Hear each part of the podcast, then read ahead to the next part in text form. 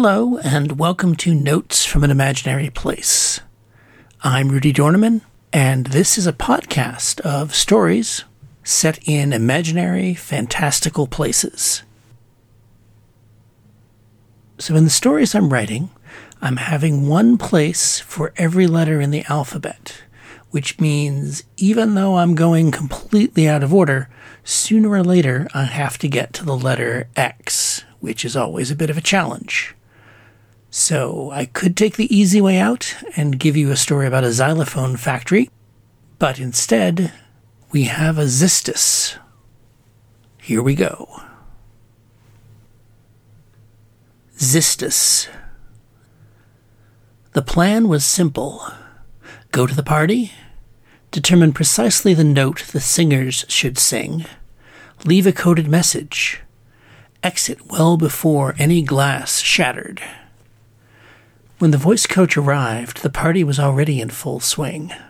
Laughing, lounging guests, meandering musicians, VIPs chuffing about, wait staff dodging through with trays of drinks and finger foods, singers idling beside hushed fountains, floral lapel suits, dresses, each with several pockets that held a thumb worth of soil and a single violet all the garden themed finery. Above, the extended arbor, the xystus, crossing the gardens from one corner to the other, its wide spaced beams throwing shadows on the party and the party goers, so that the voice coach moved through bands of light and wider bands of shadow. Shimmering over everything, the buzzing swarm song of the imported cicadas in the trees just the other side of the narrow lawn. It was delightful, all delightful, and all of it in honor of a poem, a poem in a box of glass. Why the party was being held in this particular garden mystified the voice coach. The space was cluttered with an abundance of topiary, follies, ponds, both reflecting and lily, smaller trellised walkways that intersected the main xystus, three level gazebos, colonnades in which no two columns matched, ancient statues of mythological beasts, and paths that ran from one random point to another while generally avoiding the most interesting beast statues and the most inviting gazebos. The xystus began with a narrow, shady passage where even sideways walking meant brushing through leaves then widened out side to side while the vines grew thick and close above, and the interval between uprights was brief enough that, this time of day, the shade was interrupted by no more than pencil lines of light. The trellis narrowed again, but the space between uprights began to increase, and the voice coach squinted through slats of abrupt light. The interval between overhead beams stretched until the voice coach went from passing through stripes of light to passing through stripes of shadow. As the voice coach walked through this intermittent shade, they looked, they calculated, and a note formed ghost like, silent and unsung, in the bottom of their throat. The note that would undo the glass lock on that glass box the note that would let the ancient poem be read by modern eyes, clearly read and, at last, fully understood. This was what they'd been hired for to mill and mingle their way through the crowd and work out the exact note that needed to be sung, exactly how loud, and for exactly how long, in order to shatter the smallest, thinnest piece of the lock's inner mechanism. They sipped some kind of colorful drink from a glass shaped like a flower, strayed away from the box, then back toward it. They found another tray of saffron colored baked fruit clusters. The poem was from a time when writing was new and rare, a time when the memory artists, who convened all the great telling libraries every full moon, strictly forbade any copying from paper to paper. Anything worth preserving needed to be memorized, as had always been the way. Passing through time meant passing through minds, passing through the mouths of tellers and retellers. Documents from that time still observe that rule, so there's never been any copy other than this one single copy of the poem, the original and only. The writing is tiny and fills all the space from edge to edge on both sides. The spacing of the xystus's columns and crossbeams seemed to be related to the different varieties of vines that spiraled up the posts. The ones with the little red flowers needed more shade, while the ones with the clusters of pink white berries preferred stronger sun. And the sun was strong, to the extent that the voice coach found himself slowing in the shade and stepping more quickly through the light. The voice coach always wanted to put everything in the right place. When they worked on the grand history operas, they made sure that all the notes were located where the rhythm wanted them to be. That any excess vibrato was trimmed away so the note only trembled where it should tremble and glided out smoothly everywhere else that every word was tuned so its emotion corresponded to the place where the character's heart landed in this scene, this moment in the saga. When they figured out the note today, they're to leave a half eaten hors d'oeuvre and a half empty glass on the table beside the topiary of the leaping frog. Their choice of hors d'oeuvre will signal the note, and they hope it would be something that they liked and not the soggy, fishy pastry things. They can indicate sharp or flat by leaving a folded napkin under either the left or right side of the plate. They'll communicate duration and volume by folds in the napkin and by how much of it is beneath the plate. They wandered through the sun and dark, dark and sun, edging a little closer, but never too close, to the glass box on the glass column. The glass box was the size of a tabletop that would easily seat eight. A velvet rope had been strung between the trunks of a quartet of potted palms to keep anyone from getting too close. The bands of light and shade struck the voice coach as a visual version of the pressure waves that were sound. But they were getting distracted. Maybe they shouldn't have another of those brightly colored drinks until after they'd left their message coated in crumbs and half eaten food. On their own, they'd be back home writing their own songs, their chording box in their lap while they sat in the exact center of their voicing room, with its variable echo walls adjusted to one of their favorite presets. Although you couldn't really see it, the voice coach knew that the box and the column had been formed from a single piece of glass, cast around the poem.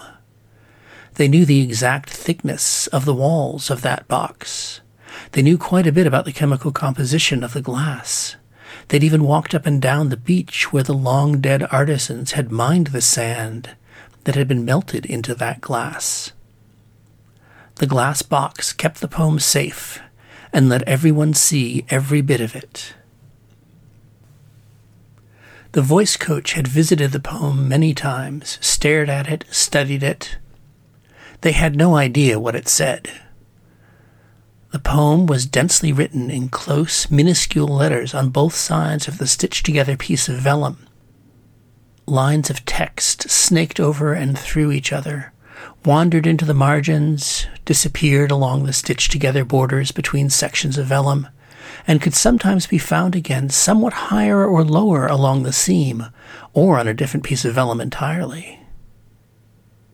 The glass wavered and lensed across the text. The poem was nearly unreadable, or rather, too readable, in too many different ways by too many different people and over the centuries those people had fallen into too many disputes over exactly what the poem said and how it said it, disputes which quickly grew acrimonious and occasionally even verged on the murderous, spawning endless feuds and factions. The glass box was secured with a lock. The lock was glass, and all the mechanisms within were visible as tiny and delicate as the bones of the inner ear. The box itself was far too solid to be shattered by voice. but the tiniest, most delicate elements of the lock might be. The poem in its box sat near the end of one of the shadier sections of the xystus to ensure neither ink nor paper faded any further. When the lock was broken, the plan was to take the contents somewhere almost no one could see them, but a select few could study, with microscopes and special lights, could figure out what the poem really said, and then bring the manuscript back to the world clarified, resolved, certain, a millennium of ambiguity dispelled.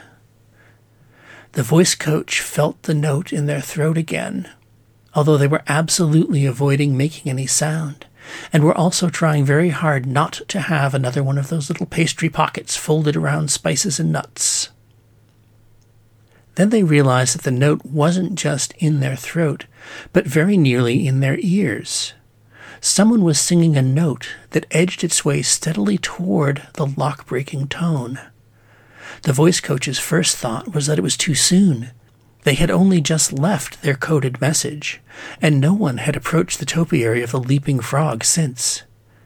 There should have been time for them to have wandered toward some entirely innocent corner of the festivities well before anything happened.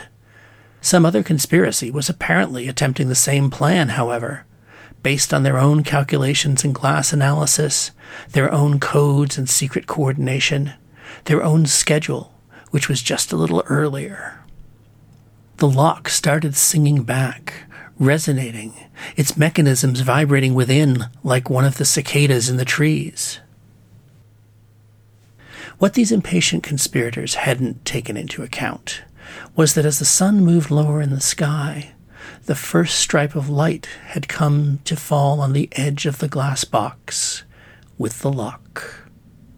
Reflected, refracted, and magnified by the various bits of mechanism, the light had in turn caused those bits to heat up, some a little, some a lot, and this made them resonate differently when the so carefully chosen note arrived.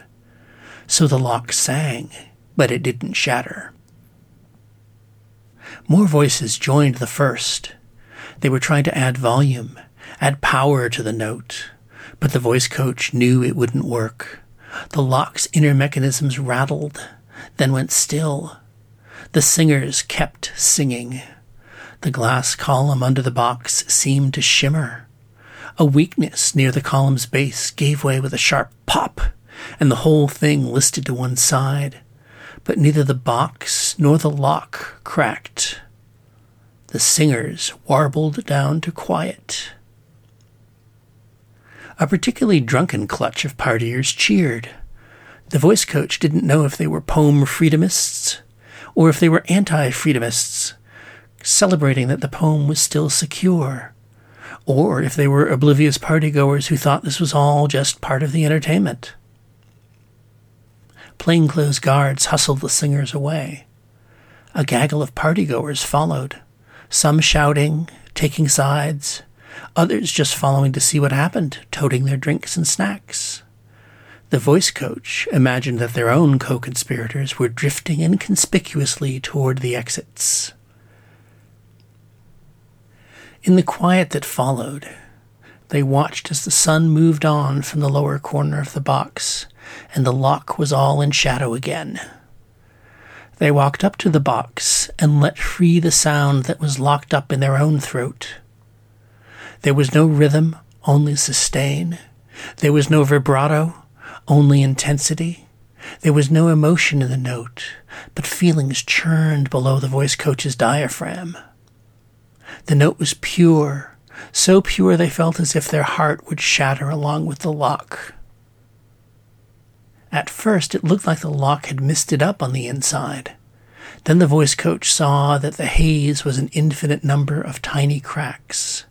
They breathed in, took a sip of their sugary beverage, and watched as the lock mechanism dissolved into sand. They lifted out the ancient parchment and unfolded it, the vellum nearly falling apart on the seams. They recognized at once the writing wasn't just a poem. Those feathery, nearly invisible marks among the letters were notes. It was a song. Without thinking, they were singing, The ancient words were only sounds to them, but the tune was clear on the paper, powerful in their vocal cords. They turned the poem song over in their hands, following the letters and the melody, and the partygoers joined in. Everyone seemed to know the song as soon as they heard it. Already the voice coach heard harmonies above and below their own voice, shifting counterpoints from somewhere in the direction of the nearest fountain. The poem fell to dust in their hands, drifted over a spiky bush with hanging iridescent blossoms that were momentarily dulled, then blown clear again. But the song grew stronger around them, and the voice coach heard new voices further off, picking up the tune. Although the song was gone, they knew it would never disappear.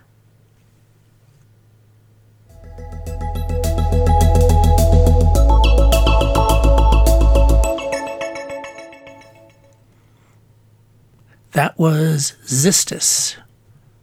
Thanks as always for joining me on Notes from an Imaginary Place. I'll be back in a month with another story from another imaginary place. Thanks as always for joining me on Notes from an Imaginary Place. I'll be back in a month with another story from another imaginary place. In the meantime, one thing you might want to check out is uh, a recent interview that I did that is posted on the website of Cemetery Dance Publishers. And I have a link to it on my website, so that will get you right there. Mostly in the interview, I'm talking about the story I had this summer in the magazine of fantasy and science fiction.